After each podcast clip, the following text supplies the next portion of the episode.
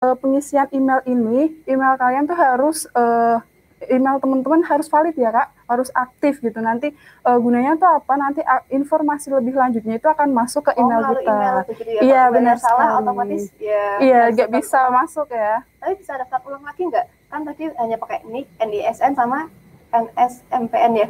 Iya, Nah, misal salah masukin email nih, input email. Uh, mungkin bisa diulangi lagi ya kak. Oh, Iya. gitu.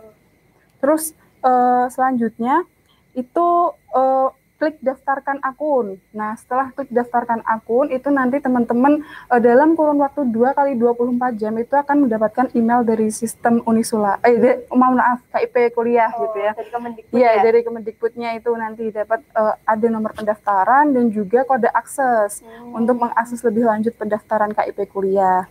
Seperti itu. Nanti uh, setelah masuk uh, ke dashboard, itu nanti akan uh, ada dua tipe sih Kak. Ada dua tipe. Yang pertama itu uh, desil di bawah